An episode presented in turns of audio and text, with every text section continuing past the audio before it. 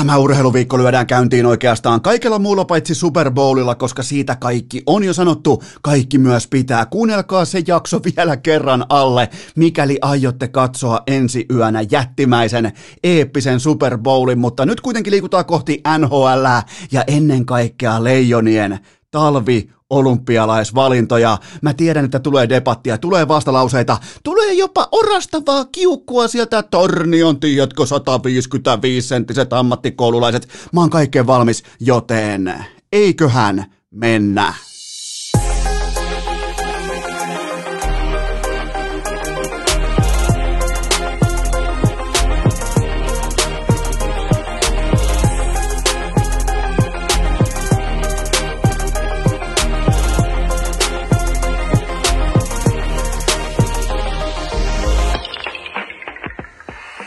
Tervetuloa te kaikki mitä rakkahimmat kummikuuntelijat jälleen kerran urheilukästin mukaan on sunnuntai. Super Bowl sunnuntai 7. päivä helmikuuta ja mä olen jälleen palannut hiihdon asiantuntijaksi, koska mä sain Hiihtoliitosta erityiskirjelmän, jossa todettiin, jossa linjattiin, jossa korjattiin aikaisempaa lausuntoa siitä, että olisi joku mystinen kilometriraja, joka olisi alle 310 kilsaa. Ei, jos aiheena on perinteinen hiihto, niin tämä raja, asiantuntijuuden raja, nimenomaan tänä talvena on 310 kilometriä. Katsotaan Eno Eskon tilastot. Kyllä vain 314 kilometriä perinteistä hiihtotyyliä, joten mä oon palannut sinne, mihin mun sydän kuuluu. Eli hiihtoasiantuntijaksi. Mulla on teille tieteellinen koe. Ja oikeastaan mulla on tieteellinen raportti, koska koe on jo tehty. Tää vähän niin kuin jopa mätsäisi mun graduaiheeseen. Mä en tiedä, miten mä nyt luovisin itseni tästä montusta vielä, minkä mä rakensin.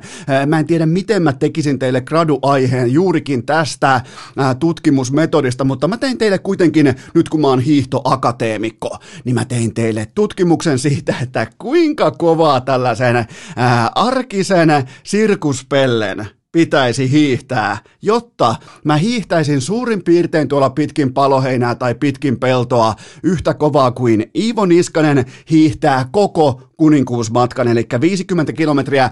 Mä, mä löysin, mä löysin vihdoin semmoisen aika mukavan alamäen, se ei ole kauhean jyrkkä, se on sellainen just optimi pitkä loiva alamäki, ja mä aloin lykkimään täysi koko tietsä yläkroppa peli, siis ihan kuin Arnold Schwarzenegger soutaa kommandossa koko yläkroppa pelissä, mä painoin menemään, mä sain siihen just optimivauhdin, eli 24,6 kilometriä tunnissa, mä toistan, 24,6 kilometriä tunnissa, siis ihan kaikki pelli tauki, alamäke, koko elämä vilisee silmissä, kun meinaa happi loppua, meinaa kropasta loppua tehot, ja mä pystyn siihen nopeuteen alamäkeen yhteensä 200 metriä. Joten tota, jos mä pystyisin, koska ainahan on helppoa mennä vaikka urheilukentälle ja laittaa vaikka korkeushyppyrima vaikka Sotomajerin numeroihin tai piirtää hiekkaa vaikka äh, Jonathan Edwardsin kolmiloikan, äh, kolmiloikan ME-lukemat, näin poispäin. Se on aina helppoa. Sitten saa niinku osvita, mutta hiihtoa on vaikea, koska mä katson hiihtoa telkasta. Totta kai mä oon käynyt katsoa myös paikan päällä, mutta kun mä katson hiihtoa tel- äh, telkasta, niin siinä tulee aina vähän sellainen viba, että okei, tuolta ne valuu kohti kameraa ja hartiat pumppaa ja vähän niin kuin lunta pöllyää ja, ja räkää on poskella. Niin tulee tuolta jostain kaukaa, ne ei oikein liiku mihinkään, syntyy hyvin pieniä, pieniä tota, erotuksia näin poispäin, niin, niin, niin nyt mä kävin itse kokeilemassa, että kuinka kovaa pitää hiihtää, jotta hiihtää mä pystyin 200 metriä alamäkeen painamaan siis aivan koko elämäni likoon. Mä menen se alkaa niin kirjoittaa jo tuottajakopelle tällaista jäähyväiskirjelmää sieltä ladun varresta, että tämä oli nyt tässä, että sydän hakkaa jotain 180 ja kaikki menee, niin siinä mä sain. Se oli sellainen come to Jesus hetki mulle hiihdon nykyharrastajana, että 24,6 kilometriä tunnissa pitää pystyä puristamaan, ei siis 200 metriä alamäkeen, vaan 50 vitun kilometriä koko se, koko se matka, koko se kaksi tuntia, kahdeksan minuuttia, 50 kilometriä pitää pystyä painamaan yli 24 kilometriä tunnissa. Kyllä, kyllä se oli sellainen, niin kuin, si, si, silloin niin kuin, tavallaan niin kuin se palautui siihen just Edwardsin äh, kolmiloikan numeroihin, Sotomajerin korkeushyppyyn, kun ne on sellaisia, mitä niin kuin, tavallinen pulliainen ei pysty käsittämään. Ne on tosi vaikea niin kuin hiihto, kun ne jotenkin silleen, se on niin hyvä TV-laji, se on jotenkin niin mukava katsoa, se on harmoninen, se on rauhallinen, se kamera pysyy aina mukana. 24,6 kilometriä tunnissa. Menkää testaamaan, menkää, laittakaa mulle raporttia ladulta, ottakaa vaikka pikku alamäkeä testi tasatyönnöllä, nimenomaan perinteisellä, älkää tulko, nyt, älkää tulko muutenkaan suoltamaan sitä teidän luistelutyylin hevonpaskaa, se ei kiinnosta meillä hiihtopiireissä ketään, perinteinen on ainoa oikea hiihtotyyli, joten käykää testaamassa, mä annan teille pikku talvihaasteen, tuolla on mukavia loivia alamäkiä, niin koittakaa pitää yllä 24 1,6 kilometriä tunnissa. Se on vähän sama kuin tota, Usain Boltin 200 metrin juoksussa askelmitta on muistaakseni, oliko se 271 senttiä. Siinä on myös hyvä testi, ei toki talvella, mutta käykää kokeilemassa, että pystyttekö yhden loikan ottamaan 271 senttiä taisi olla se askelmitta, mutta tota, niin, niin siitä voitte vähän lähteä veivailemaan itseäni, itseäni sitten sinne maailman huipulle, jossa minä siis hiihdon asiantuntijana olen jo valmiina odottamassa. Niin tota, se oli sellainen äh, come to Jesus hetki hiihdon parissa, jumalauta, siis kun omissa korvissa humisee ja suhisee ja äh, viikset jäätyy ja sitä pitäisi pystyä sitä vauhtia jatkamaan vielä 49 kilometriä 800 metriä ton mun 200 metrin spurtin jälkeen. Mitähän ne ihmiset katto siellä, jos siellä paloheinän. Ne katsoo siellä ulko, ulkoilumajalla, kun meikä ottaa testejä alamäkeä. Mutta pakko oli kokeilla, pakko oli tuoda tiettyä autenttisuutta, ää, pakko oli saada gradu liikkeelle. Eli mä oon nyt tällä hetkellä, mä oon liikuntatietä. Mä en ole, mä en ole enää tota, mä en ole journalistiikan opiskelija Tampereen yliopistossa. Mä oon nyt Jyväskylä, mä oon liikuntatieteilijä. Tossa on mun gradu. Ja mun gradu toteaa, että Eno Esko, älä me koskaan yrittämään enää. Se ei ole sua varten, se ei ole mua varten, se ei ole ketään varten. Se on noita ihan hulluja näitä iivoja varten, joten siinä on teille pikku osviittaa, kun liikutaan kohti hiihdon MM-kilpailuja, joita siis urheilukäs tulee koveraamaan hiihdon asiantuntijana. Ää, varmastikin jopa vähän niin kuin miten se voisi sanoa, häiritsevän tai kiusallisen tarkasti. Joten tota, hiihto jätetään siihen, mennään ensimmäiseen aiheeseen, joka on totta kai se, että Mikko Lehtonen on jo nyt Bobi Lehtonen on jo nyt tänä, tänä sunnuntaina, Super Bowl sunnuntai. Muistakaa Super Bowl sunnuntai. 2021 Mikko Lehtonen on jo nyt Toronton paras kiekollinen pakki, siitä ei ole kahta kysymystä. Ensimmäistä kertaa yli 20 vaihtoa, mikä on pakille vähän tällainen niin kuin alaraja osallistua NHL Tempo jääkiekkoa, kaahausdivisiona. Sun on pakko pystyä pitämään se poni lämpöisenä ja se pysyi eka kertaa nyt lämpöisenä. Jokainen voi käydä katsomassa, että miten kävi. Miten kävi Vancouveria vastaan. Vancouverin kärkikarvaajat ei saanut hippaakaan. Ne oli koko ajan Lehtosen kanssa askeleen jäljessä. Siellä on kuitenkin ihan ok luistelijaa vastassa. 0 plus 2 siniviivan herruus syöttö tyhjiin, nimenomaan tyhjää maaliin jakelee vielä, selostajatkaan ei pysy mukana, täydellistä jääkiekkoa Bobi Lehtoselta, heti kun on sauma, ottaa sen sauman, siitä on kyse. Ja mä en voi vieläkään, mä vielä haluan kerran palata siihen, että kun itse äh, kun kuvittelisi, että kun katsoo jääkiekkoa, niin se asia on niin. Totta kai tulee virheitä, tulee vääriä riidejä, vääriä ennusteita, vääriä ä, äh, tuomioita, tulee vääriä tällaisia näkemyksiä tai analyysejä. Niitä tulee meille kaikille, me kaikki ollaan ihmisiä. Mutta me ollaan kuitenkin nyt katsottu Mikko Lehtosta puolustuspelaamisen, kiekollisen puolustuspelaamisen absoluuttisella huipulla. Mä otan siihen mukaan sen, että jos sä oot KHLn paras ja merkittävin pelaaja – Jokainen voi katsoa, mitä jokereiden pelaaminen näyttää nyt, kun sinne on Mikko Lehtosta. Se on suoraa vessanpöntöstä alas koko paska. Joten tota, mä en voi vieläkään käsittää sitä, että minkä takia se raidaa jollain taksilla pitkin pelipaikkakuntia, kun sen pitäisi olla johtava kiekollinen pakki tuossa joukkueessa. Se, se koko joukkueen puolustuspelillinen identiteetti on rakennettu sen varaa, että omissa voi vuotaakin, oma, omissa voi tulla riskejä, omissa voi tulla, äh, tiedätkö, vähän jälkipolttoa siitä, kun se hävittäjä kulkee saatanan kovaa sinne hyökkäyssuuntaan, niin kuin tekee vaikka Morgan Riley tai kumppanit. Niin, niin miksei tämä sama päädä, pitääkö jotenkin ansaita tai pitääkö jotenkin niinku kasvaa sisään tuohon kulttuuriin, mihin vitun kulttuuriin? Ne ei ole voittanut, siis se on musta-valkoinen se lakana siellä katossa, kun se on niin, ei ollut edes värejä käytössä, kun ne on viimeksi voittanut jotain. Joten tota, Morgan Riley on tällä hetkellä ainoa, joka yltää samaan kiekolliseen standardiin, siihen, että sun lapa ei sula, sun, sun kädet ei, ni, niitä ei polta, sulle ei käsiä tärise. Sä oot ollut ennenkin siinä pikku 15 sentin marginaalilla tanssinut viivan päällä. Nämä muut pojat kulkaa niin joku Jake Massin, se on kuin valtameri laiva kääntyy sen kiekon kanssa. Mä otan vieläkin, vieläkin on peli käynyt sen takia, että Jake Massin ei ole saanut käännettyä itseään.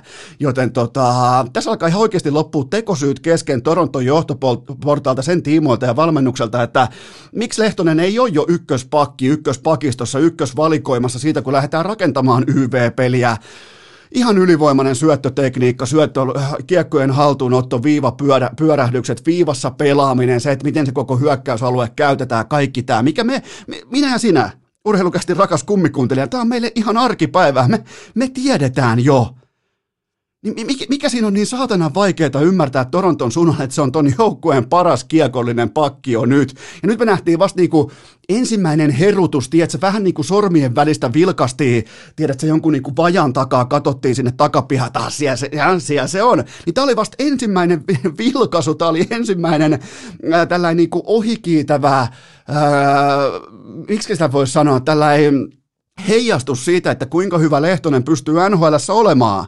Miettikää kaahausdivisiona ympärillä Auston Matthewsia, Mitch Marneria ja tavareista kumppaneita Haimania, Nylander, jopa Nylanderiakin. Niin, niin siis, ja sitten kun tulee tällaisia suorituksia, niin, niin yhtä hyvin seuraava matsi voi olla taksissa kuin että se on ykköspakistossa. Toki ei olla nähty vielä kertaakaan ykköspakistossa, ettei tämä nyt sentään ihan mikään New York Rangers ole.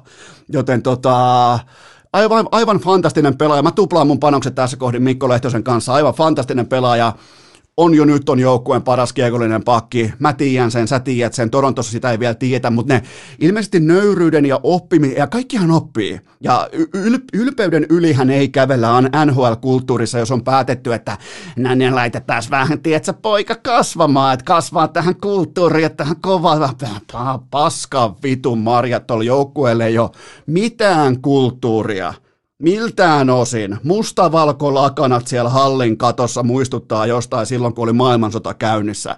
Joten tota, ja tämä on varmasti ylpeyskysymys siitä, että halutaan tietää, että ei liikaa tällaisia vanhoja hevonpaskatermejä siitä, että ei liian isoa palaa kakusta kerrallaan ja ää, pitää kasvaa tähän kollektiiviin ja bla bla bla. Tuo jätkä on valmis, on ollut valmis alla kahden päivästä, yksi on ollut valmis pelaa NHL viimeisen kalenterivuoden ja näin poispäin. Kukaan ei voi tulla sanomaan mitään sitä vastaan Mikko Lehtonen nyt jo Toronton, niin kuin tuli sanottua, paras kiekollinen pakki. Ää, tässä välissä mä haluan heittää myös shout-outin, tuli nimittäin suoraan hiihtoaiheesta. Mä en enää palaa hiihtoon, mutta ää, shout-outti sille ää, armeijan rykmentille, jossa lähtee hiihto ää, marssin tällainen niinku kollektiivinen komppanian käsky alkaa sanoilla eiköhän mennä. Ja nimenomaan eiköhän mennä alokkaat. Ja siitä alkaa hiihtomarssi, joten shout out näille alikessuille, kokelaille, ketä tahansa ottekin siellä puikoissa.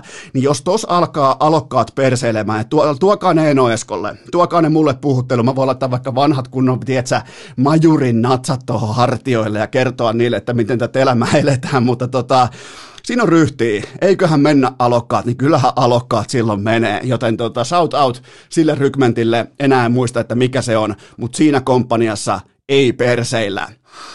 Seuraavaan aihe, ja sielläkään ei tällä hetkellä juurikaan perseillä, nimittäin puhutaan vielä ohuesti Jesse Pulyjärvestä, ja oikeastaan siitä hetkestä, kun mä kysyin, kaikki on mennyt nappiin, siis rajataan Pulyjärveä, unohdetaan voittaminen, unohdetaan tällaiset niinku pehmeät jääkiekkoarvot, kuten joukkueen menestys, voittaminen, playoff-jahti, unohdetaan kaikki tämä, koska eihän, olla kyllä rehellisiä hetki, niillä ei ollut mitään merkitystä Edmontonissa oikeastaan, öö, Wayne Gretzkin. Tai oikeastaan silloin, kun Markkanen ei ottanut finaaleissa loppuun asti kiekkoja kiinni, niin tota, sen jälkeen ei ollut mitään merkitystä, että miten pelit menee tai ei mene.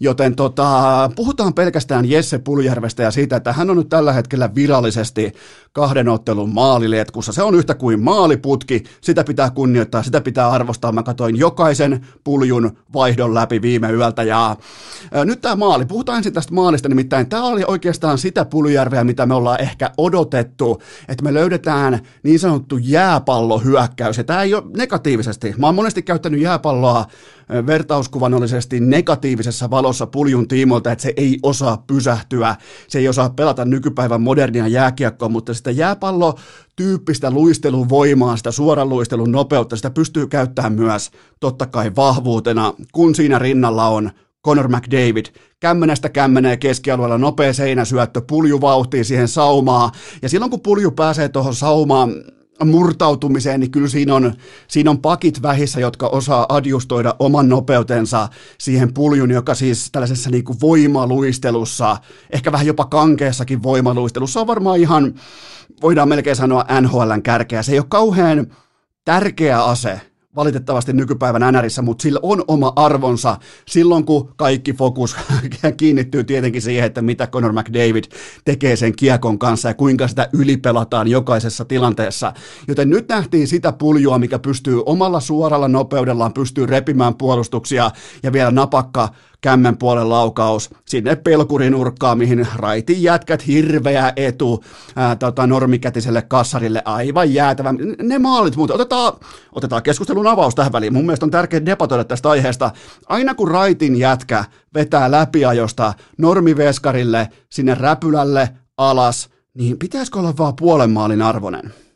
Olisiko puoli maalia? Itse asiassa Pulju teki viimeinen vaan puoli maalia, koska se on nössöratkaisu, se on pelkuriratkaisu, siihen just tällaiset, että se on alibiratkaisu, se on se, kun raitin jätkä haluaa tehdä varman maalin niin kuin 98 NRissä aikoinaan pystyi tekemään sellaisen venytysranteen, joka meni joka kerta ää, tota, siinä videopelissä maaliin, niin tämä otan oikeastaan, Pulju teki vain puoli maalia viime yönä, mutta se mikä on mielenkiintoista liittyen tähän Oilersin ykkösketjuun, niin se on se, että Ryan Nugget Hopkins on tuon ketjun jarru tällaisessa kahden kolmen matsin mitassa ainakin nyt. Se, sille ei riitä pelitempo. McDavid, vauhtia, pulju, vauhtia, Nugget Hopkins, mm, en tiedä. Ei, ei, ei vaan jotenkin tunnu siltä, että se, e, ja se ei välttämättä, tämä ei ole taas niinku, tämä ei ole negatiivinen, tämä ei ole niinku, ei ole kritiikkiä, sille ei vaan riitä tuohon ton ketjun valitsemaan pelitempoon, koska silloinhan sentterihän asettaa nuotin. Pulju pystyy soittamaan viulua samassa tempossa. Nuket Hopkins ei pysty tällä hetkellä soittamaan omaa pasunansa samassa tempossa. Siitä on kyse. Se on erityyppinen pelaaja, sen takia se ei sovellu tuohon ketjuun. Se on vähän, ja se mikä on tavallaan, koska toi rakennettiin toi ketju varmasti sitä silmällä pitää, että Nugget Hopkins ja McDavid, äh, McDavid tulee dominoimaan. Niin se onkin tällä hetkellä, se on pulju McDavid. Ja kolmas jätkä on vähän kysymysmerkki, että kuka pystyy pelaamaan siinä. Koska toi pelinopeus, vaikkei se tuota voittoja, mä kohta mennään sen takia, tai mennään siihen syyhyn, että minkä takia Oilers ei voittanut. Mutta tota, ja ylipäätään se ei tule mitään voittamaan.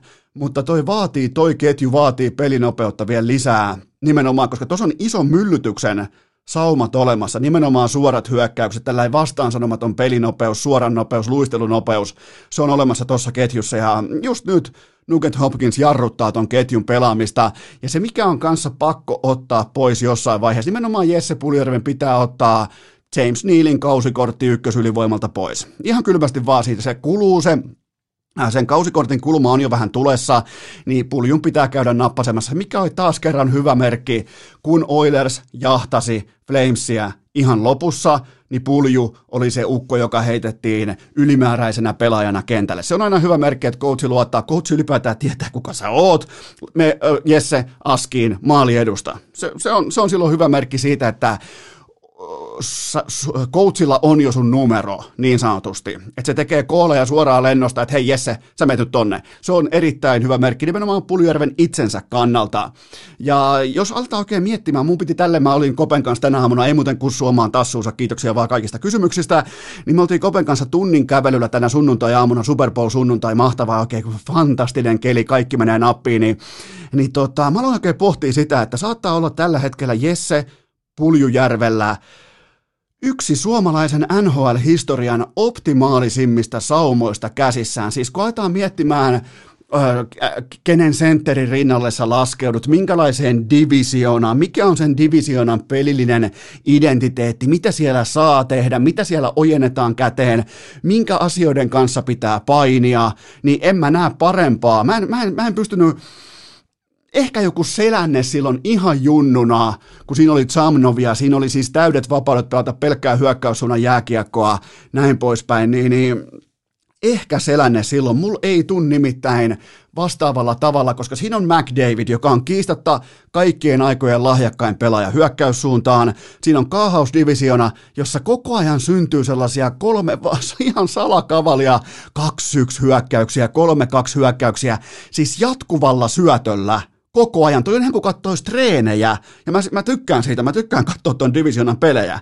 Mun mielestä niissä on, niinku, niissä on ihan eri drive, se on ihan eri jääkiekko, se ei välttämättä ole sitä jääkiekkoa, millä voitetaan mestaruuksia, niin kuin ollaan nähty tähän aika, aika helvetin moneen viime vuoteen, että tuolta Kanadan suunnalta se mestari ei tule. Mutta tota, ja pulju saa kaahottaa, se, se voi pelata tätä niinku, jääpalloilijatyyppistä jääkiekkoa, missä ei tarvi vetää stoppan kouta koko ajan, tietsä, skrinnarit laulaa jatkuvasti, pysähdy, liiku, prässää, suo, äh, äh, niin kuin hae sitä, tietsä, pysähtymisellä, peitä syöttökulmia, paskat, kun vähän laajaa kaarrosta näin poispäin. Se menee läpi tuossa divisionassa. Eli Oilersin pitää tällä hetkellä tehdä tuommoin suurin piirtein 5-7 maalia per peli, jotta ne pääsee pudotuspeleihin. Ja tämä kaikki koska silloin kun veskari ei ota mitään kiinni, siis absoluuttisesti ei vittu, ei, ei pomppulinnaakaan kiinni, niin kuin ollaan nähty. Ihan sama, kenet siellä heittää askiin, ei saa mitään kiinni. Joten ton Oilersin pitää tehdä sellainen viisi kaappia per peli. Ja kaikki tämä mentaliteetti, tämä mindsetti, tämä pakottava tarve tuottaa hyökkäyssuuntaan, se sataa Puljärven henkilökohtaiseen laariin, koska silloin kun on pakottava tarve tuottaa pisteitä taululle. Se tarkoittaa sitä, että Conor McDavid on kentällä koko ajan. Se taas tarkoittaa sitä, että Jesse Puljärvi on kentällä koko ajan. Pelas 20 minuuttia viime yönä, mikä on tällaiselle niin kuin saapuvalle, ehkä vasta niin kuin marinaadissa olevalle laitahyökkäille, vähän raakileille, ihan siis jäätävän kova numero. Ja, ja tämä on puljun, siis tämä on yksi kaikkien aikojen optima, joten sitä taustaa vasten on turha niin lähteä haukkoon henkeä, että oho, pulju kolme maalia, kumpi tekee enemmän maalia, pulju vai laine, että huh, heija, että nyt on, siis pitää, nyt pitääkin olla, nyt, nyt pitää olla maaleja, nyt pitää olla tehoja, nyt pitää olla pisteitä. Kukaan ei ole koskaan pelannut paremmassa paikassa, paremmassa nimenomaan oman talenttipakettiinsa tiimoilta. Kukaan ei ole laskeutunut kauniimmalle lentokentälle kuin Jesse Puljärvi just nyt Edmontonissa. Se on mun takeaway viimeisestä viidestä neljästä, sun pitää viidestä ottelusta. Se on ehkä se kaiken A ja O. Kukaan muu suomalainen, äh, varsinkaan hyökkä, ei ole ikinä laskeutunut tolle lentokentälle. Toi on kaunista, toi on hienoa. Eli nyt on ykkösketjun paikka. Se on sementissä ja toi ykkös YV, siihen murtautuminen, siihen jollakin verukkeella, vaikka lahjonnalla tai treeneissä joku hyvin ajoitettu polvitaklaus tai mitä tahansa, myrkytetty pizza, niin, tota, niin toi ykkösyyve tulee ratkaisemaan sen lopullisen läpimurron. Se kun aletaan puhumaan sitten niistä vähintään niin kuin piste per pelityyppisistä pelaajista, koska se on, se on tuossa roolituksessa, tuossa McDavidin rinnalla, tuossa arjessa, se on ihan täysin mahdollista. Miettikää, tämä on kaikkien aikojen sauma, se on nyt Jesse Puljärvellä.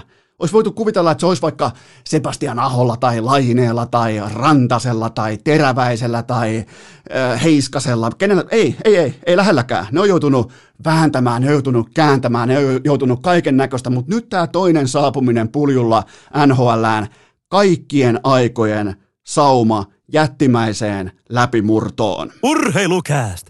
Tällä rahalla sai nyt tämmösen. Aivan tuota pikaa lähdetäänkin valitsemaan sitten Leijonien olympiajoukkuetta ensi talvelle, mutta sitä ennen mulla on teille huippunopea kaupallinen tiedote ja sen tarjoaa Sports Car Center eli scc.fi. Sä et tarvi mitään muuta kuin scc.fi, koska mä uskon, että aika moni teistä on nyt pitkin lumitalvea pohtinut, että hmm, pitäisköhän lähteä vaihtaa tota takatuuparia tai etuvetosta autoa, pitäisköhän ottaa se rohkea steppi ja ottaa ottaa se unelmien maasturi, laatumaasturi, laatu neliveto. Sä et tarvi mitään muuta kuin osoitteen scc.fi ja siellä teet toimeksi annon. On etsinyt tämmöstä, on pohtinut tämmöstä, tos on suurin piirtein mun budjetti, mulla on ehkä tos niinku haaveet. Niin se on niiden duuni, asiakaspalvelijoiden duuni räätälöidä sulle just oikea paketti ja sillä ei ole mitään väliä, jos sä asut vaikka, sanotaan vaikka Helsingissä ja se sun unelmien maasturi se on vaikka Jyväskylässä perässä, niin ne tuo sen sulle tänne Helsinkiin. Se, se tapahtuu ihan hetkessä, joten ne tekee duunia nimenomaan sen eteen, että asiakas voi hengittää rauhallisemmin. Mä en ole koskaan saanut niin hyvää asiakaspalvelua millään elämän osa-alueella kuin Sportscar Centerissä. Tästä syystä mä voin vilpittömästi suositella nimenomaan osoitetta scc.fi. Se on nopeata, se on täsmällistä, se on ryhdikästä ja se ei ole mitään sellaista hämystä, että sinne mennään, tiedätkö, tupakka jossain hampaiden välissä, että no, no tässä olisi tämä, että hei ota tosta ja.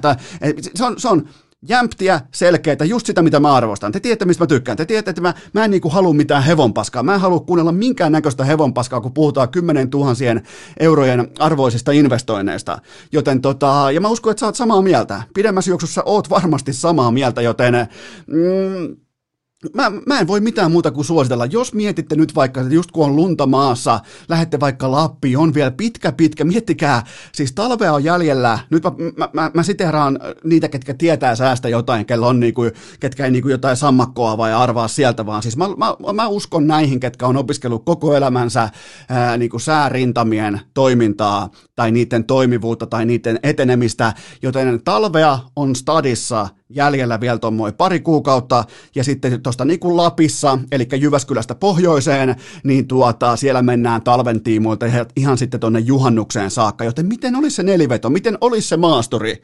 On nimittäin pikkusen mukavaa ajaa tuolla, kun ei tarvi koko aikaa kantaa huolta siitä, että lähteekö tämä näpistä, lähteekö tämä parkkiruudusta irti, jos siihen tulee vaikka pien lumikikkare tai lumi tota, kinos siihen ää, tien ja parkkiruudun väliin, pääseekö tämä siitä yli, ei ole tarvinnut kertaakaan arpoa, joka kerta menee yli, neliveto, ei voi mitään muuta, jos, jos oot pohtinut auton vaihtoa, auton hankintaa, auton upgradea, niin parhaat laatuautot, kaikki merkit, täysmerkkivapaus, ihan siis laidasta laitaan, ne kaikki löytyy scc.fi ja mä haluan vielä painottaa sitä, että ennen kaikkea sieltä löytyy maailmanluokan asiakaspalvelu, joka alkaa siitä sun ensimmäisestä viestistä välittömästi, se lähtee heti liikkeelle, joten sulle, joka haaveilet kenties nyt siitä talvihenkisestä maasturin elivedosta, niin sulle oikea ja luotettava osoite Suomessa on scc.fi. Urheilukääst! Podcastien ikioma Santtu Jokinen! Se on kuulkaa semmonen homma, että tässähän pitää rykäistä itsekin jonkinnäköinen neliveto päälle, koska kohti joudutaan laahaamaan todennäköisesti semmosessa paskamyrskyssä, koska mä tiedän, että mun leijona valinnat ei tule miellyttämään kaikkia. Se on kuulkaa tosi harmi juttu. Se on sellainen, minkä kanssa mä tuskin pystyn elämään, vai olisiko kuitenkin sitten vaan... No way! Se on no way. Tämä on pakko tehdä, kun on GM-viitta päällä, GM aito Armaanin puku päällä, on pakko pystyä tekemään kovia valintoja, ja mä olen juuri tänään Leijonien GM, ja ne valinnat on pakko tehdä täsmälleen tänään. Mun on pakko selviytyä tästä haasteesta, nimittäin tasavuosi talviolympialaisiin, ja tämä on nyt Eno Eskon ensimmäinen vedos Leijonien kisajoukkueesta. Ja se syntyy nimenomaan tänään, se mitä mulla on tänään käsissä, se, se pain, mä painotan sitä ihan mielettömästi, että mi, mitä mulla on just nyt dataa pelaajista, pelaajien osaamista, pelaajien tendenssejä, ja tietenkin kuvitelma on se, että ne kisat alkaisi pikkusen verran nopeammin kuin vuoden päästä. Mieluiten vaikka huomenna. Miksei jopa jo tänään alkaa kisat? Sovitaan, että tänään alkaa kisat, ja tässä on siis Leijonien talviolympialaisten joukkue, ja mä olen siis yksinvaltias GM, mä en ole kysynyt keltään mitään, ja tämä kaikki lähtee totta kai siitä pakollisesta elementistä liikkeelle, että joukkueen päävalmentaja on valmentajien valmentaja Jukka Coach Jalonen. Ja se sopii mulle oikein hyvin, koska mä olisin, jos mä olisin GM, ja kaikki alkaa aina siitä, että ensin on GM, sen jälkeen on päävalmentaja, sen jälkeen on valmennustaffi, ja sen jälkeen syntyy vasta joukkueen valinnat, mutta mä olisin myös totta kai valinnut Jukka Jalosen mun joukkueen päävalmentajaksi, ja niin olisit muuten säkin. Ja, ja se on ihan itsestään selvää, Jukka Jalonen, the man, tässä maassa, mitä tulee jääkiekkoon, ja okei, lähdetään siitä, että Jukka Jalonen on päävalmentaja, nyt kun liikutaan kohti olympialaisia, joten mun pelaajavalintojen ainoa tavoite on se, että ne voittaa Coach Jalosen alaisuudessa Pekingissä 2022. Voittaminen edellä. Mitä, mitä voittaminen vaatii? Vaatii sitoutumista, vaatii, ää, vaatii tietynlaista niinku ryhtiä, vaatii ymmärrystä, vaatii oman roolin tiedostamista, vaatii sitä, että tietää mitä on turnauspelaaminen, luotettavuutta, uskottavuutta, kaikki tällaisia perinteisiä, jopa vähän kliseisiä arvoja. Silloin kun puhutaan aika kurinalaisesta pelikirjajääkiekosta. Mä en halua nähdä sooloilua, mä en halua nähdä mitään mielipidejääkiekkoa. Mä haluan nähdä säntillistä suorittamista, kuten vaikka Mikko Koivu 2011 tai kumppanit. Mä haluan nähdä säntillistä suorittamista niiltä osin, miten Jukka Jalonen jääkiekkoa valmentaa. Eli nyt valitaan joukkue, joka kykenee A. pelaamaan ja B. voittamaan valmentajien valmentajan ohjeistamana. Se on, se on nyt, kun mä oon GM, se on kaiken tekemisen ohjeen nuora. Joten suoraan asiaan mä valitsen nyt 13 hyökkää ja 7 pakkia. Kaikki nämä, niin kuin mä myös nimeän jonkinnäköisen varamiehen, mutta me mennään suoraan pelaamaan, koska ensimmäinen peli on tänään vastaan tulee Venäjä helvetin kova matsi, joten mä valitsen 13 hyökkää ja 7 pakkia. Ja tässä kohdin mä otan mukaan myös kolme maalivahtia, ja nämä ketjut ja pakkiparit on laadittu jo roolitukseltaan valmiiksi, joten Coach Jalosen ei tarvitse kajota niihin erikseen, joten tästä tavallaan niin kuin nyt GM astuu päävalmentajan varpaille, mikä ei ole heti avausottelupäivänä optimaalinen tapa lähteä tekemään synergiapohjaista yhteistyötä, mutta tilanne on kuitenkin se, että näihin ketjuihin ei kosketa. Suomi hyökkää, hyökkäysketjut, ykkös, vitja, Patrick Laine, Sasha Barkov ja Mikko Rantanen. Mä menen all in siihen, että mä haluan Patrick Laineesta parhaan mahdollisen tuotteen ulos. Mä rakennan ykkösketjun sen varaa, että mulla on Barkov kahteen suuntaan, mulla on Rantanen, joka on tehnyt hienosti nyt maaleja, ollut vaarallinen nimenomaan ratkaisijana. Mä haluan, että Rane vähän taas palaa sinne, mistä Rane on tehty, eli pass first, luo peliä, tee peliä, rakenna peliä ja kaikki pohjautuu siihen, että Patrick Laine se on vaarallisempi kuin koskaan. Mä, mä menen aika rohkeasti nyt all in sen kanssa, että Patelaineen pitää olla sitten taas niinku, pitää olla maailman paras maalintekijä. Ja, se, se, ja mä en, mä en tule katsoa mitään puolustuspelillisiä arvoja tai jotain, että mua kiinnostaa se hevon paskaa nyt GM-nä. Mua kiinnostaa se, että miten mä saan Patelaineesta ykkösketjussa ja ykkösylivoimalla parhaan tuloksen irti. Nimenomaan sen yhden kapean sektorin toiminnassa, joka on maalinteko. Ja mä rakennan nimenomaan Barkovin ja Rantasen kantamaan ton laineen veden, jos ei se siihen itse pysty. Siis puhutaan vaikka puolustuspelaamisesta tai viisikkopelaamisesta tai ohjauspelaamisesta, prässin antamisesta, niin mä oon valmis nyt katsomaan sormien läpi. Mä, mä oon tämän kerran valmis katsomaan sormien läpi, koska mulla on Barkov, mulla on Rantanen, mä oon valmis investoimaan siihen potentiaaliin, mikä laineessa on. Joten Laine, Barkov, Rantanen, Leijonien ykkösketju. Sitten kakkosketjuun ja äh, Mä tiedän, että tämä tulee herättää jonkin verran varmaan debattia tai keskustelua, mutta kuunnelkaa, maistelkaa, jotenkin niinku haistelkaa ja antakaa tämän laskeutua sinne selkäytimeen, koska tämä kakkosketju on yhtä kuin. Ja muistakaa, coachina on Jukka Jalonen. Kakkosvitja, Teuvo Teräväinen, Sebastian Aho ja Teemu Härski Hartikainen – Teräväinen luo peliä, Aho on nyt se viimeistelijä, Aho on se kahden suunnan laadukas hevonen, mutta nimenomaan se hyökkäyssuunnan ase, viimeistelijä, ratkaisija. Entäs sitten Härski, KHLn paras pelaaja, paras kulmapelaaja, paras hyökkäysalueen kiekollinen pelaaja, eniten tuo pihviä kaikista kenties Suomen, ehkä Rane, ehkä Rane Raunanpoika Rantanen, ja Hartikainen pystyy tuomaan tuonne lautaselle pihviä samalla tavalla kuin itse tietenkin sitten Mr. Mister tota, haulikkokortonki, eli Teemu Hartikainen. Maistelkaa, jotenkin niinku, älkää siis sitä haulikkoa tai sitä niinku kortonkia, vaan sit ihan niinku Hartikaisen pelaamista, miten se istuu tuohon. Ahon nopeus, teräväisen taito, luovuus, syöttökulmat, kaikki syöttösuunnat, syöttövalikoimat ja se Hartikaisen läsnäolo, presense, likanen duuni, millä se on tehnyt jo kohta 60 paunaa KHL, voittaa pistepörssin, voittaa MVP pysty, voittaa kaikki, Tänä sunnuntaina mä valkkaan tuohon kakkosketjuun Teemu Hartikaisen tekemään nimenomaan Ahon ja Teräväisen pelaamisesta helpompaa. Se on se. Se, se. se on se, mitä mä haen Hartikaisesta. Ja mä tiedän, että nyt joku huutaa, että mitä tänne mitään, kooho. Ei, ei, ei. Mä, mä, mä, mun on pakko uskoa gm mun silmiin, mitä mä näen Teemu Hartikaisessa. Aho tuo nopeuden, Teräväinen tuo, tuo syöttövalikoiman ja Hartikainen tuo siihen lautaselle sen ankaran kovan pihvin ja mä takaan, että tämä ketju tulee toimimaan. Ja se on pakko toimia, koska mä oon GM, mä saan muuten kenkää. Tämä olisi varmaan ensimmäinen kerta, kun GM saisi kakkosketjun kohdalla kenkää, mutta toi on sellainen osake, mitä mä ostan. Koska Hartikaisen peli ei tule, tuokaa vastaa ketä tahansa. Siis luuleeko joku, että NHL-pakit on vaikka kulmapelaamisessa tai ää, oman alueen puolustamisessa jotenkin niinku kovempia tai m- miten voisi sanoa niinku vahvempia tai massiivisempia kuin KHL-pakit? Ei varmasti ole. Ei, ei siis absoluuttisesti ei ole, ja mä en tiedä tällä hetkellä maailmasta niin kovaa kulmapelaajaa kiekollisena kuin Teemu Hartikainen, joka pystyy voittamaan splittejä jatkuvasti omalle joukkueelle, ja sen kautta sitten Aho Teräväinen pääsee ammentamaan omaa repertuaria täydellisesti, joten Teemu Hartikainen kakkosketjussa pulinat pois. Kolmos Vitjaan, Mikael Granlund, Roope Hintz ja Joonas Donskoi.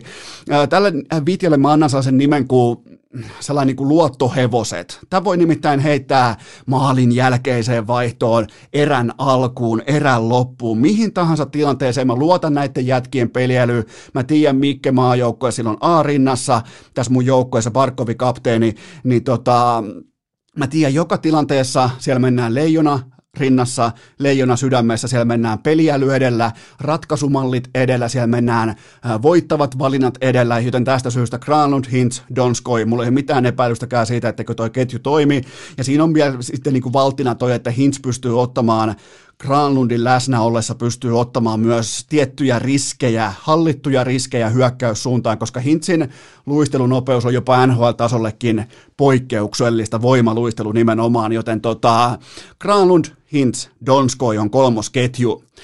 Sitten mennään nelosketjuun varmaan nytkin tulee itkua, mutta tässä on nyt sen verran varmaan tullut jo itkua, että ei tunnu, tunnu enää GM Armaanin puvussa missään, kun ei ole enää vale GM puku päällä, mutta nelosketju menee näin, että ää, ensin laitetaan selkää vähän kyttyrään, nimittäin Arturi Lehkonen, ja keskellä valmistautukaa tähän, Anton Lundell, oikeassa laidassa Joel Armia. Mä haluan nähdä Anton Lundelin nimenomaan merkittävässä roolissa tasapainottamassa peliä, jämptissä, selkeässä, superpeliälyä, johtajuutta, suuren pelaajan er, elementtejä sisältävässä roolissa. Mä haluan nähdä Lundelin tuossa nelosketjussa. Mä tiedän, että sulla nyt on sieltä heittää kaiken maailman vastalauseita ja muita pelaajia. Mä haluan nähdä tulevan suurpelaajan tuossa roolissa. Nimenomaan Lehkonen, pyyteetön työntekijä, armia, yksi NHLn aliarvostetuimmista hyökkäjistä, samalla myös mun joukkueen varakapteeni.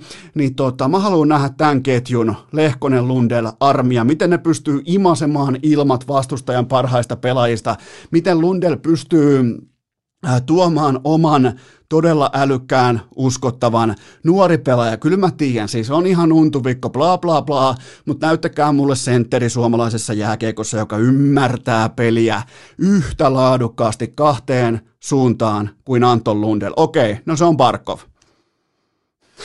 se, se on siinä. Joten tota, ja mä en siis sano, mä en vihjaa, että Lundell on parempi pelaaja kuin Sebastian Aho tai Roope Hintz mutta mä näen kuitenkin Lundelin sijoittumisessa, sen pelivalinnoissa, sen ratkaisumalleissa jotain sellaista, mikä on yhtä kuin Sassa Barkov. Joten tota, Lehkonen, Lundel ja Armia muodostaa todella laadukkaan tasapainoisen nelosketjun. Ja hyökkäyksen varamies on sitten Jesperi Kotkaniemi, jolla on siis fantastinen monikäyttöisyys, on pelikäsitystä, on nimenomaan sitä, sitä pakettia löytyy paljon tuosta pojasta, mitä Jukka Jalonen arvostaa, joten varamiehenä lähtee mukaan Jesperi Kotkaniemi. Siinä oli siis hyökkäysketjut, ei käydä niitä enää läpi, ettei me koko, koko sunnuntai nyt yhden joukkueen rakentamiseen, mutta, mutta tota, on todella luottavainen nimenomaan näihin neljään hyökkäysvitjaan. Äh, sitten puolustajien maailmaan ja pakkipareihin, leijonien pakkiparit, äh, valitaan taas, tehdään kolme pakkiparia ja sitten on tota yksi varamies. Ja äh, ykköspakkipari tuskin vaatii esittelytä, se on Esa Lindel ja Miro Heiskanen. Heiskaselle lyödään ihan kaikki kiekollinen vastuu tuossa joukkueessa ja Lindel, Reidet, kaikki tämä, niin se pelaa semmoisen 24-25 minuuttia matsiin ja kantaa sen oman leiviskänsä juurikin niin tyylikkäästi kuin hän tekee myös nhl ja Heiskanen on jopa tämän joukkueen sellainen tietynlainen välihyökkääjä tai hyök- puolihyökkäyksellinen ase, joka saa ottaa riskejä. Tuolla on kuitenkin nyt rakennettu sentteriosasto silleen tuolla ää, tota, hyökkäjistössä, että jonkun vaikka Lundelin kentällä ollessa, Hintsin kentällä ollessa, ää, Barkovin kentällä ollessa, niin Heiskasella on ihan täys vihreä valo koko ajan tehdä ihan mitä se haluaa hyökkäyssuuntaan, joten Lindel, Heiskanen, ykköspakki pari. Kakkospakkipari on sitten Bobi Lehtonen ja Rasmus Ristolainen. Me saadaan kämmenet vastakkain, me saadaan lefti ja raitti samaan pakistoon, me saadaan Ristolaisen fyysisyys. Onneksi tällainen niin ehkä jopa vähän mouhuamisenkin rajoittuneisuus omissa, että se ei juokse niin paljon itseään ulos. Se pelaa ihan puoli oikea isojen poikien jääkiekkoa. Hyökkäyssuuntaan Ristolainen on ollut aina vähintäänkin ok, ja Bobi Lehtonen on sitten tämän pakkiparin se Äh, kiekollinen sielu, kiekollinen sydän, se avaa ne syöttösuunnat, se tekee sen pelin, se tuo sitä kiekkoa ylös. Ei toki niin hyvin kuin Heiskanen, mutta se tekee, tekee merkittäviä kiekollisia asioita tämän joukkueen eteen. Mä uskon tähän pakkipari Lehtonen, he, äh, Ristolainen, ne pystyy nimenomaan syöttämään kämmeneltä kämmenellä ja se on sellainen Jukka Jalosen jääkiekon yksi kulmakivistä, että saadaan kämmenet vastakkain, saadaan kiekko liikkumaan laadukkaasti, vauhdikkaasti lavasta lapaan ilman tällaista räpiköivää haltuottoa mitään, joten Bobi Lehtonen ja Rasmus Ristolainen kakkospakki parina. Sitten kolmas pakkipari, täällä on vähän pihviä messissä, eli Juuso Välimäki, menisin muuten sanoa Sami Välimäki uudella kellolla, mikä se oli, Ärmään mutta ei, Juuso Välimäki ja Markus Nutivaara, öö, tässä mun loppuu vähän pakit, mun täytyy nyt vähän myöntää, että mun loppuu vähän niin kuin pakit kesken nyt sitten suomalaisesta jääkiekosta. Jotenkin tuntuu niin kuin yhden heiskasen takia, että vittu, me, meillä on muuten, meillä on jumalauta, meillä on pakkia. Mulla on nyt kolmas pakkiparin kanssa jo vähän niin kuin sellainen orastava puoli jännäkakka pöksyssä, että mä en oikein tiedä, että miten nämä tulee pärjäämään sitten. Mutta me ollaan kuitenkin nähty Välimäki, jättimäisiä steppejä, Nutivaara, NHL-ammattilainen, joten mä lähden tuolla, peruspakkiparilla liikenteeseen. Mulla varamies käytännössä selittää tämän kolmospakkiparin, eli hän on, hän on nyt sitten Jani Hakanpää, joten sillä on todella vahva ymmärrys omasta pelaamisesta. Heikossa joukkuekulttuurissa, heikossa organisaatiokulttuurissa. Hän on yksi ton joukkueen Anaheimin parhaista pelaajista, ollut uskottavimmista pelaajista, joten tota, mä ehkä heitän myös Hakanpäätä mukaan, vai ota vaikka Nutivaaran pois, heitän siihenkin kämmenet vastakkain Välimäki, Hakanpää, miten tahansa, mutta toi kolmos pakkipari ja Hakanpää, ne ikään kuin muodostaa sitten kolmion keskenään, joista kaikki myös pelaa, joten tavallaan Hakanpää sinällään ei ole varamies, vaan hän on voimakkaasti mukana myös kokoonpano rotaatiossa, joten pakkiparit Lindel Heiskanen, Bobi Lehtonen, Ristolainen, Juuso Välimäki, Markus Nutivaara ja sitten vielä mukana Jani Hakanpää. Veskari kolmikko, hmm, tämä onkin sitten, tämä on, tämä on jännää, mutta mulla, ja on siis edelleen on, on valikoimaa ja on erilaisia niin kuin ratkaisumalleja, kenet otat mukaan mistäkin syystä, mutta fakta on kuitenkin, sitten kun puristetaan se kova fakta ulos tuosta hommasta, ja niin kuin, että mikä on, mitä on turnauspelaaminen, miten turnauksissa menestytään, niin mun joukkue lähtee siitä, nyt coach Jelonen tarkka näistä mitä tyhmiä valintoja, Tuukka Rask pelaa kaikki pelit ja me mennään vaikka koko laivan kanssa pohjaan saakka. Se, se on mun taktinen, ei ole kauhean, niin kuin, ei, ei ole kauhean niin kuin advanced äh, tulokulma tai tällä, että tsekattaisiin jotain niin kuin metadataa tai jotain muuta vastaavaa. Mun taktiikka on se veskari valinta, että Tuukka Rask tai Boost. Ihan kylmästi, eli pelaa kaikki pelit ja mennään sitten vaikka koko laiva, koko porukka pohjaan saakka siellä Pekingissä.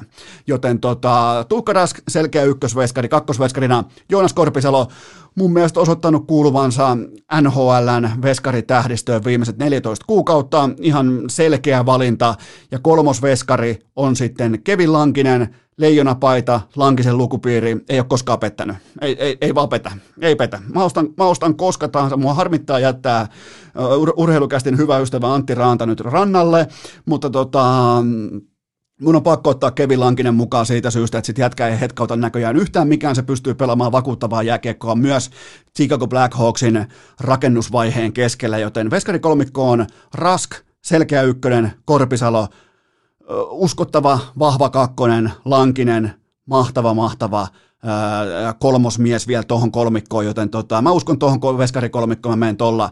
Eli nyt on leijonat valittu. Jäipä muuten vähän duunia muille nyt sitten. Miettikää, nyt on leijonat valittu. Onneksi olkoon siis, ja miettikää, annetaan, olisiko mulla täällä jopa jo niinku Mulla on muuten uploadit tää, otetaan täältä uploadit mukaan tosta noin. Annet, annetaan pienet nimittäin. Onnittelut kaikille pelaajille, että on valittu mukaan Leijonin olympiaedustus, aina kunnia-asia, aina mahtava päästä mukaan olympialaisiin, joten tota, mä luotan tähän joukkueeseen, mä tiedän, että me tullaan voittaa olympiakultaa, joten tota, se, se, oli siinä. Se, se on nyt valittu, koska mä tein sellaisen limitin, että sitten kun multa kysytään tätä joukkuetta suurin piirtein tuollain sata kertaa inboxissa, mä päätin, että silloin on aika kypsä, että mäkin julkaisen tämän joukkueen, on sopivasti vielä tasan vuosi talviolympialaisten alku, joten jos tänään on avausmatsi, vaikka just Venäjää vastaan, mä lähtisin tällä porukalla. Tässä on mun joukkue, ja lähettäkää inboxiin viestiä, että mitä mieltä olette, mutta mä meen nyt näillä leijona pelaajilla. Urheilukääst! Mainittu Kouvolan Sanomissa ja Forssan lehdessä. Tähän välikköön mulla on teille huippunopea kaupallinen tiedote Super Bowl sunnuntai, ja se on oivallinen päivä tilata itselleen 24 pulloa Oshi urheilujuomaa, joten kaikki tietää, että tämä on kaupallinen tiedote ja sen tarjoaa Oshi urheilujuoma 24 pulloa, 46 euroa osoitteesta oshi.fi. Mä toistan 24 pulloa kotiin kuljetettuna 46 euroa. Se on tarjous, mistä ei voi kieltäytyä, ei etenkään Super Bowl sunnuntaina. Käykää ottamassa koppi, käykää ottamassa, koska Oshin kun laittaa, sitä ei tarvitse laittaa edes jääkaappiin nyt kun on sydän talvi. Mä annan teille vihjeen.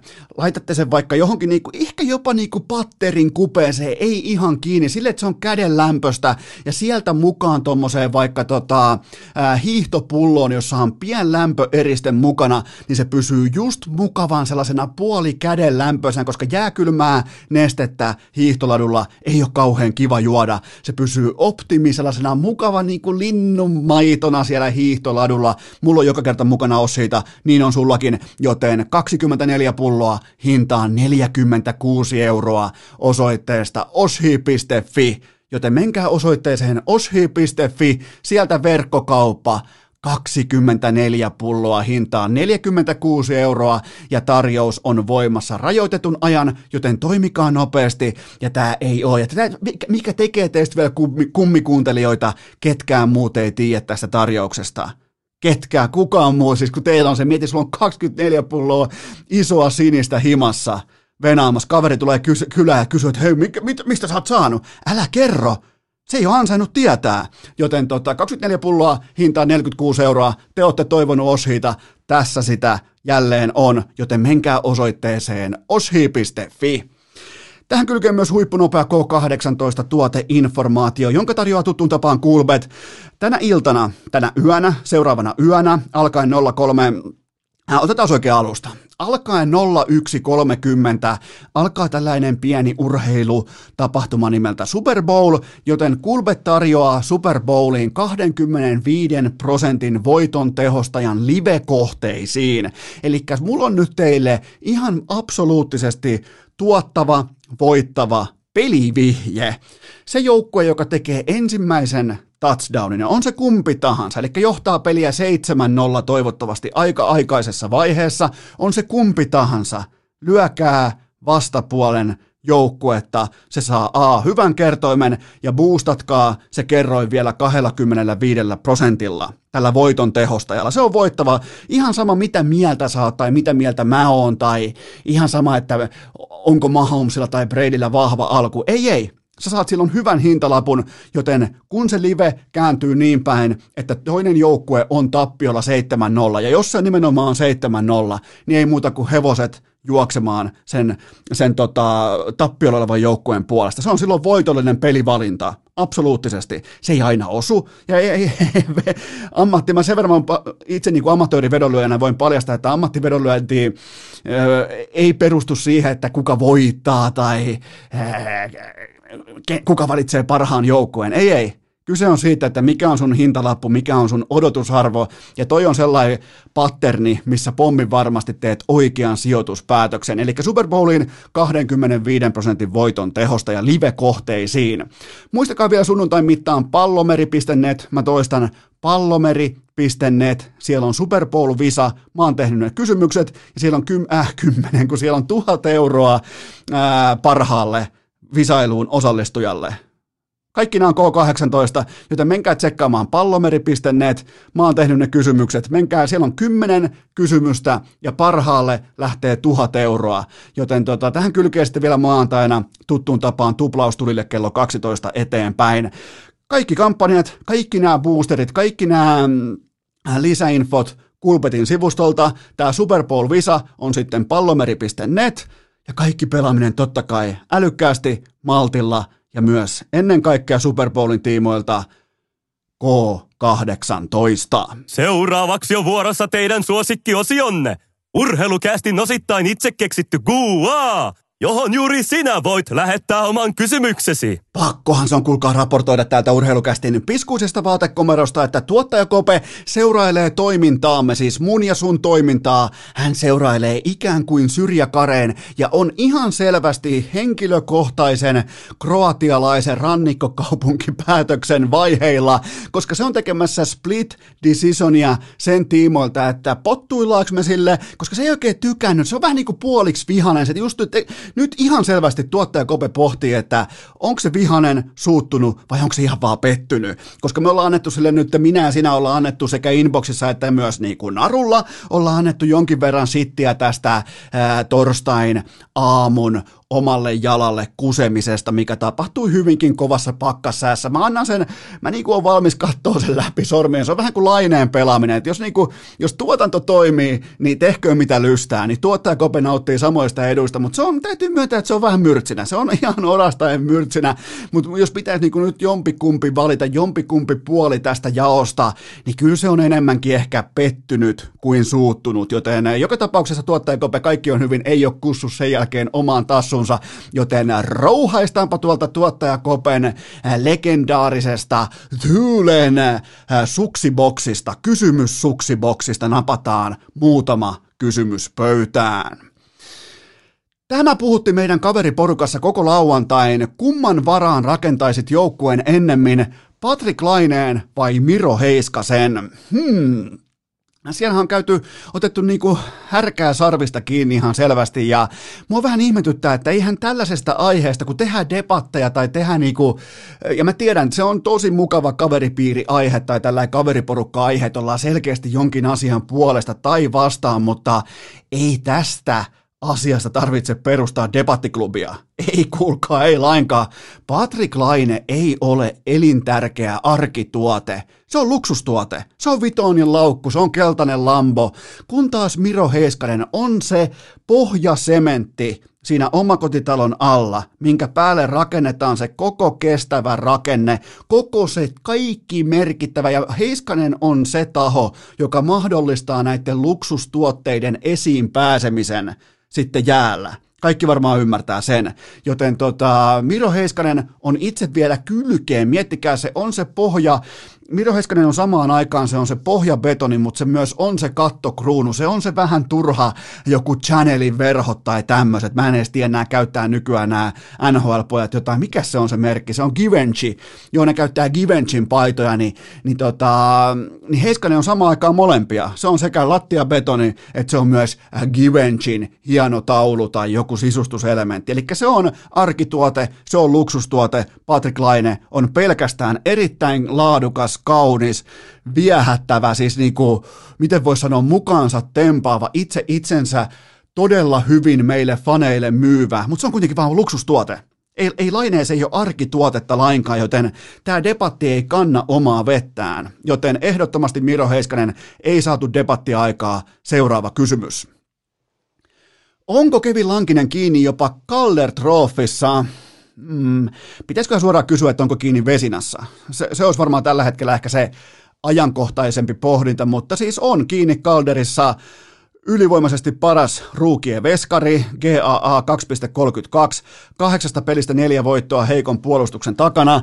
Lankinen on ollut silkkaa rautaa. Tämä on mun mielestä ihan täysin uskomaton suoritus näissä olosuhteissa, koska Chicagon öö, uudelleenrakennusvaihe, jonkinnäköinen rebuildi on käynnissä, Jonathan Taves puuttuu, näin poispäin. Vähän on pyyhettäkin kehässä, ja Lankinen päätti, että ei mun vahtivuorolla. Joten tota, ja se ylipäätään ton joukkueen ja tämä on ehkä nyt, nyt, nyt otetaan, jos sopii, laitetaan ihan vähän suomilaseja päähän. Ihan siis ohuesti, mutta mä näen eri Chicagon. Mä näen eri Chicago Blackhawksin, kun siellä on Kevin Lankinen toteamassa siellä maalilla, että tämä ei ole ok perseillä NHL-ammattilaisena, vaikka siis faktahan on se, että tuollainen nuori kaveri, siloposki poika, niin sehän ei linjaa yhtään mitään verbaalisesti johtajuudellaan, mutta ikään kuin sen niin kuin viestinnällinen tyyli omalla heittäytymisellään, omalla asenteellaan, arkikulttuuri, kaikki tämä, niin, niin Chicagon perseily on loppunut, ja se on kova juttu. Se on, se on siis ihan äärimmäisen kova statementti Kevin Lankiselta, joten tota, Lankinen ja Kirill Kaprizov on tällä hetkellä Calder kärkikaksikko. Ja mä en pysty kolmatta keksimään siihen. Keksikää te mulle kolmas, mutta Lankinen ja Kaprizov on tällä hetkellä Calderissa kiinni. Ja mä tiedän, että se menee Kaprizoville, koska se on viihdyttävämpi yksilö ja näin poispäin, on tarvii venäläistähtiä, bla bla bla, mutta tota, Lankisen, Lankinen on se story. Lankinen on se, sta, äh, se tarina, nimenomaan se, että miten jo vähän luovuttanut, tällä ei vähän niin kuin pullea poskinen ylen syönyt Black Hawksin organisaatio, niin miten vähän niin kuin tiikerin silmää näkynyt sen jälkeen, kun Lankinen on ottanut ykkösveskarin roolin vasta. Ja, ja se oli, miten se sanoi tuolla Elisa Vihden Viaplayn haastattelussa ja niin kuin V-Sportin kanavilla, niin, niin oli se väli aika haastattelu. Niin miten se sanokaa hienosti, että mun ainoa tavoite on olla ykkösmaalivahti Chicago Blackhawksissa millään muulla ei ole mitään merkitystä.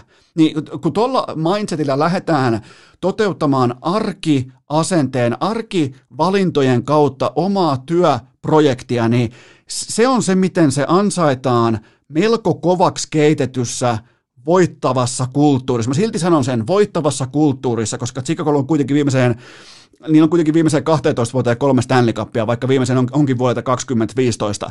Mutta tota, silti sillä on arvonsa, ja mä sen takia mä sanoin silloin välittömästi, että mä arvostan urheilijana todella korkealle Kevin Lankista. Se, se, se on ollut niin koko ajan selvää, että tuossa jätkäs on tietty harmonia, tietty ryhti, tietty niin peruspalikat elämässä sekä urheilussa on aika komeasti mallilla, joten kuten on tehnyt aiemminkin, ja mä vielä tuplaan mun panokset vähän niin kuin Bobi Lehtosen kanssa, mä ostan lisää Lankisen osakkeita. Se on tässä kohtaa ihan selvä asia. Seuraava kysymys.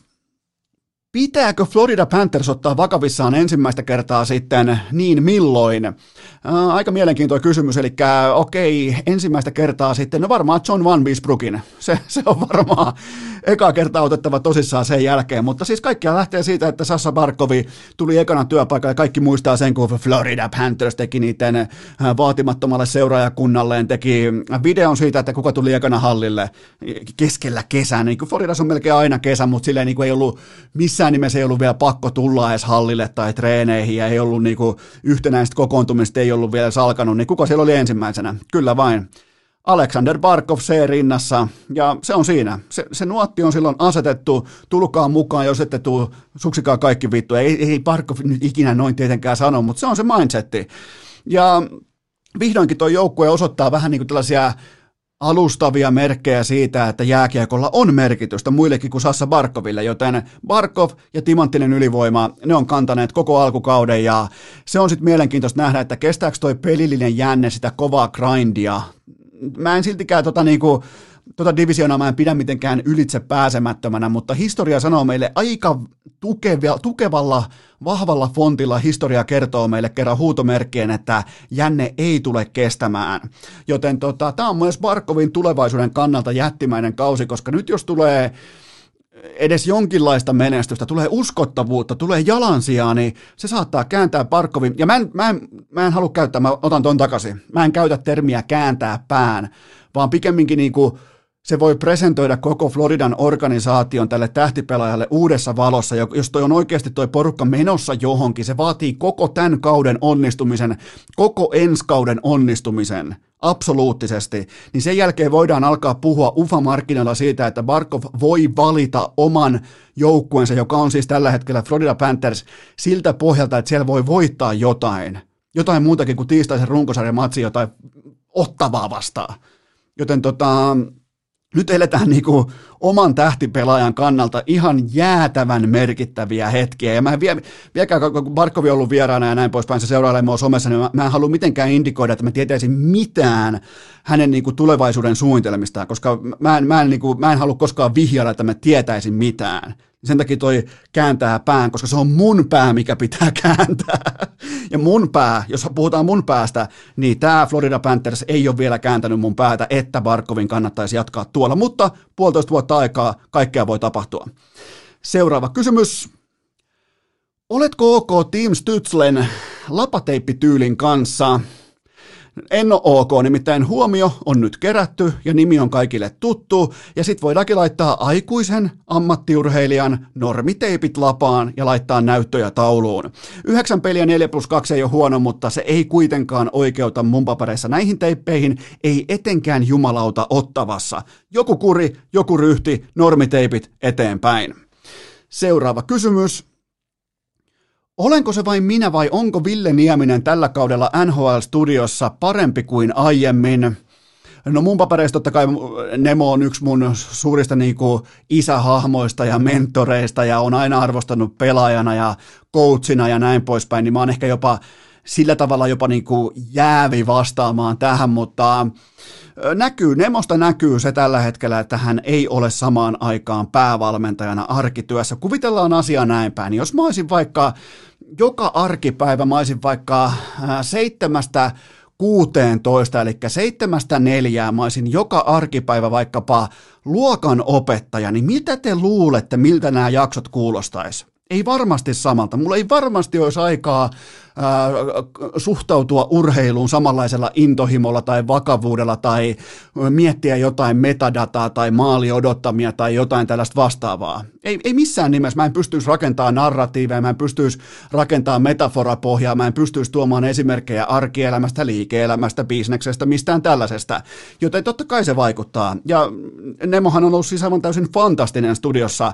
Ja nyt siellä oli eilen vaikka Esa Pirnes, vahva esitys, Sami Hofreen. Ja mun mielestä tällä hetkellä, niin jos Sami Hofreen ja Nemo, niin siinä on sellainen niin kuin ukkonen ja salamointi samassa paketissa, joten Elisa Viihde Viaplayn studio voi paremmin kuin koskaan. Näin voi melkein sanoa. Ja toi on, se varmaan perustuu toi jos kotikatsomus on tällainen havainto tehty, niin se varmaan perustuu siihen, että, että Nieminen pystyy sukeltamaan syvemmälle ja uskaltaa sukeltaa syvemmälle NHL-jääkiekkoon, koska se oma arkiduuni ei samalla tavalla – jokainen, joka on ollut vastuullisessa työssä, missä mä en ollut koskaan, niin tota, varmaan ymmärtää sen, että että et Niemiselle joku niinku päävalmentajuus on siellä ihan kaapin päällä ja asiantuntijuus, vaikka se otetaan totta kai aina kun tullaan studioon, sulla on pukumintissä viimeisen päälle kaikki läksyt tehtynä, mutta sitten puuttuu se viimeinen silaus, millä sä voit heittäytyä siihen asiantuntijaksi kuitenkin. Ja nyt, nyt, nyt ei ole niinku mitään rajoitteita, ei ole mitään tällaista, joten ja mä uskon, mä, mä, mä uskon, että se on se niin kuin erotus versus vaikka viime kausi. Seuraava kysymys. Miten Bobi Lehtosen ura somevaikuttajana on lähtenyt liikkeelle? Joo, mä, joo, kyllä, kyllähän siellä Bobi Lehtosella oli mainos Instagramissa ja oli vielä tällainen vähän niin kuin turkulainen pakkoflexaus, koska on nyt kattokämppää ää, tuolla Torontossa ja silloin kun sä oot turkulainen, se on pakko päästä näyttämään, että täällä muuten ollaan nyt kat- kattokämpässä, mutta se mitä Bobi ei osannut lukea oikein oli tämä ankara vastavalo, mitä tulee niistä jättiikkunoista ää, kameran suuntaan, joten se, se otti käytännössä niin kuin siluettikuvan, joten tota, mä annan, mä annan respektit tuosta pakkoflexauksesta, mutta mä annan kuitenkin, mä annan red flagin tuosta ankarasta vastavalosta. Joten sanotaanko niin kuin, että somevaikuttajan urassa ensiaskelmissa oli paljon hyvää, mutta oli myös sitten kuitenkin paljon petrattavaa ja mä arvostan tätä kysymystä ihan yli kaiken. Kiitoksia tästä. Tämä toi, tämä toi huumoria tänne urheilukästin tota, vaatekomeroon kyllä aika hyvin ja toi turkulainen pakkoflexaus, niin, niin vittu kun ollaan, kun ollaan siellä kattokämpällä ja ollaan niin kuin rolleis kiinni, rahois kiinni, niin kyllä turkulainen sen myös näyttää, joten Popi Lehtonen urakäyrä vie ylöspäin sekä kattokämpissä että kaukalossa tällä hetkellä. Seuraava kysymys. Miten suuren huolen nostat Lauri Markkasen olkapäävamman vaiheille? Erittäin suuren huolen, enkä siis lainkaan niin kuin rajaa sitä mihinkään olkapäähän tai tälle, että se olisi tarkasti nyt nimenomaan just tämä olkapää, vaan ylipäätään tämä vammahistoria, tietty loukkaantumisherkkyys, tietty se, että ei pysty pelaamaan täysiä kausia. Siitä alkaa olla aika valitettavan pitkä otanta jo takana. Ja se on kuitenkin terveenä tuommoinen 21 paunaa ja 7 levyä per peli, ja pelitilanne heitot yli 52 prosenttia. Ja Markkanen oli tällä kaudella matkalla jopa maagista, kohti maagista 50, 40, 90 sesonkia, eli pelitilanne heitot yli 50 pinnaa, kolkit yli 40 pinnaa ja vaparit yli 90 pinnaa. Joten tota, nämä loukkaantumiset on tällä hetkellä ainoa asia. Ja nimenomaan loukkaantumishistoria, se tietynlainen niin kuin pohjamuuri, se osakkeen luotettavuus, mitä Bulls tai joku muu organisaatio uskaltaa ostaa jättimäisellä sadan miljoonan investoinnilla, niin tämä on ainoa asia enää, mikä epäilyttää Markkasessa. Nyt me tiedetään, me ollaan nyt omin silmin nähty, miten hyvä pelaaja on kyseessä. Joten tota, tämä on kyllä, tämä on todella valitettava asia ja, ja tämä on nimenomaan se, mistä mä sanoin ennen kauden alkua, että nyt, nyt, nyt on pakko olla täysmittainen kausi, vaikka tämä kausi itsessään ei ole kokonaisen normaalin 82 matsin mittainen, mutta nyt on pakko olla täysi kausi ja mitä on ollut, kaikkea muuta kuin täysi kausi, joten tämä on ainoa huolenaihe. Pelaajasta mä tiedän, mutta kerrataan vielä kerran, mikä on tärkeintä. Mikä on paras kyky? Se on kyky olla läsnä kyky olla käytettävissä. Mikä tekee LeBron Jamesista parhaan NBA-pelaajan viimeiseen 15 vuoteen? Kyky olla aina joka helvetin päivä askissa huippukunnossa. Ei loukkaantumisia. Yksi joku nivusvamma johonkin 17-18 vuoteen, miettikää. Uheja, mutta, mutta siis nythän ei ole tarkoitus vertailla tietenkään niin kuin LeBron Jamesia ja Lauri Markkasta, koska se on epärelevanttia, se on typerää, mutta siis vaan kuvaelmana se, että tuossa tuossa liiketoiminnan mallissa niin se kyky olla töissä, se on siis, se on uskomaton. Silloin kun sä et ole ihan mega, mega, mega, mega, mega supertähti, että sä oot jo kerran ostanut sun paikka siellä pyramidin huipulla, niin silloinhan sä aina palaat sinne, minkä tahansa vamman jälkeen, mutta Markkanen ei ole vielä ostanut omaa paikkaansa siellä. Joten tota, oli kyllä, täytyy sanoa jopa niin kuin ihan aidosti, vaikka ei pitäisi sinänsä niin kuin, pitäisi osata suhtautua näihin monimiljonääreihin tietyllä niin kuin, viileydellä ja tällaisella niin kuin ammattimaisuudella ja tällaisella, mutta täytyy sanoa, että vähän jopa vitutti kuulla tämä uutinen, tähän Markkasen olkapää, just näin. No, se on mitä se on ja pelaajahuippu, öö, kropan kestävyys, iso iso kysymysmerkki.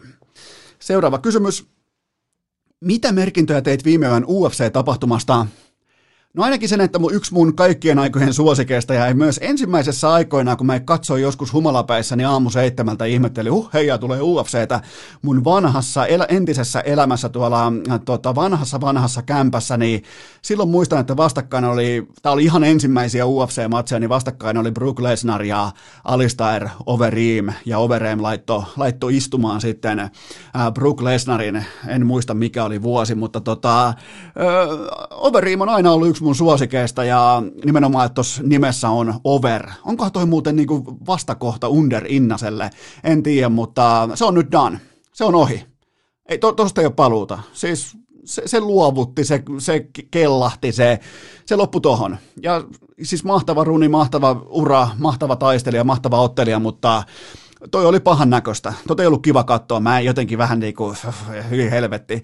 Niin tota, se oli nyt tossa ja se on harmi juttu, mutta hieno ura, mahtava urheilija ja, ja tota, pois lukien tietenkin nämä kaikki, kaikki tota sitten, äh, miten nyt voisi sanoa, nämä tota, liian voimakkaat huulirasvat, mitä on nautittu uran mittaan, kun on yhtäkkiä tullut 30 kiloa lisää. No joo, unohdetaan se, mutta ei saanut mitään aikaa tuolla kehässä. Alexander Volkov puolestaan laittoi klinikan pystyyn tässä raskaan sarjan ottelussa ja mun mielestä ei vielä piisaa tittelisottiin tämä, koska se kärki on aika kovin niin kuin tiivistetty, se on hakattu jo seinään, mutta Volkovi on seuraavana listalla, kun aletaan puhumaan titteli ottelun soteista, niin kuin, että nyt pitää ottaa yksi vakuuttava voitto vielä välissä, sen jälkeen on valmis ottaa tittelisotin.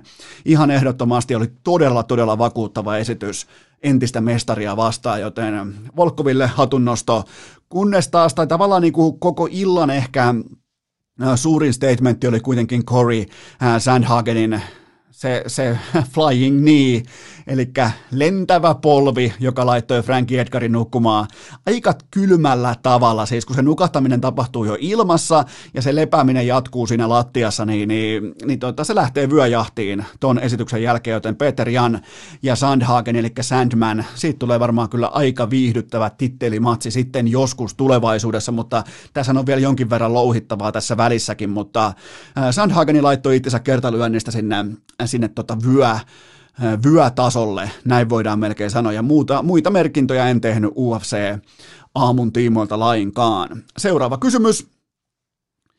Jaha. Mitä ajatuksia Joonas Pylsyn tuore hiusmallisto herättää No kyllähän toi niin näyttää ihan, ihan täysin rikospaikalta, että et tota, mä oon nähnyt CSI-jaksoissakin niin rauhallisemman ja maltillise, maltillisemman näköisiä rikospaikkoja kuin tämä Pylsyn tuore hiusmallisti. Siinä on vähän manbania ja siinä on jonkinnäköistä sivuviuhkaa ja revohkaa ja kaikkea. Ne ei mahu edes pyöräilykypärän sisälle koko se hiuslaitteisto, mitä se kantaa tällä hetkellä mukana, joten mun mielestä niin Pylsyllä tässäkään asiassa ei ole selityksiä, ei ole tekosyitä, syitä parturin kautta sen jälkeen palloa uurnaan ja sitten taas jahtaamaan sitä Nikosalon dominanssia Suomen maajoukkueen ykkössentterin paikka, joten Pylsylle voisi olla niinku taktiikkana jopa, että että parturiin toistot sisään, sen jälkeen hotel sleep. Siinä voisi olla tällainen niin kuin sählykatalogi, millä pylsy tuodaan takaisin kohti huippua, mutta siis tuolla tukalla, äh, joka näyttää ihan rikospaikalta, joka on melkein poliisiasia, niin tota, povaan vaikeita aikoja, pylsylle, jos jatkaa tällä tukalla operointia. Se oli sitten siinä.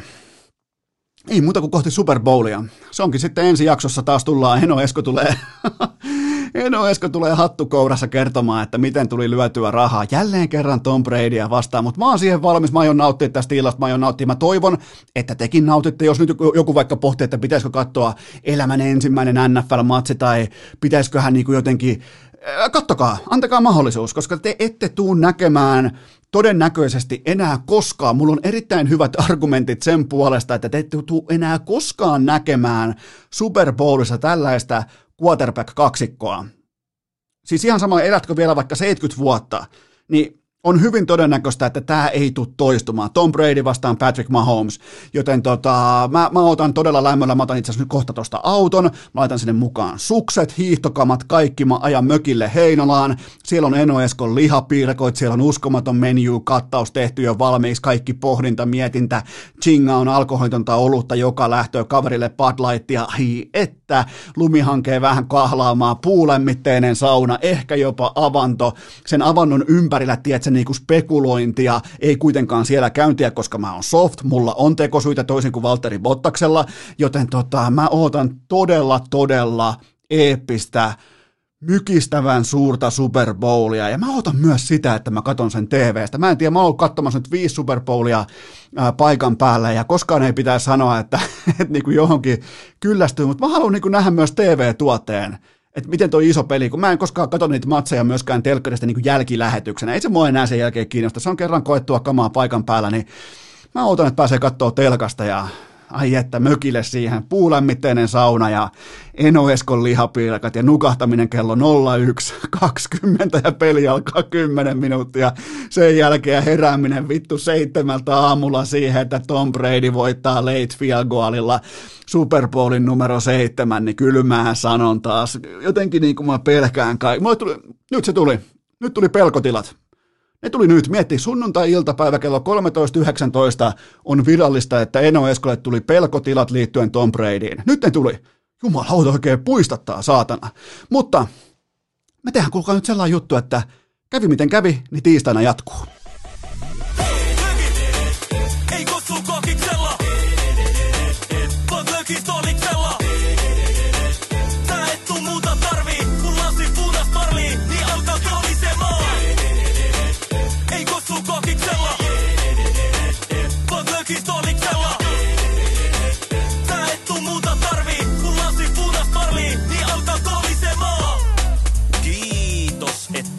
olette pysyneet pykälässä tähänkin asti. Toivotan teidät kaikki tervetulleeksi myös jatkossa. Muistakaa nauttia elämästä arjen vastoinkäymisistä huolimatta. Allekirjoittanut kiittää ja kuittaa. Peliä.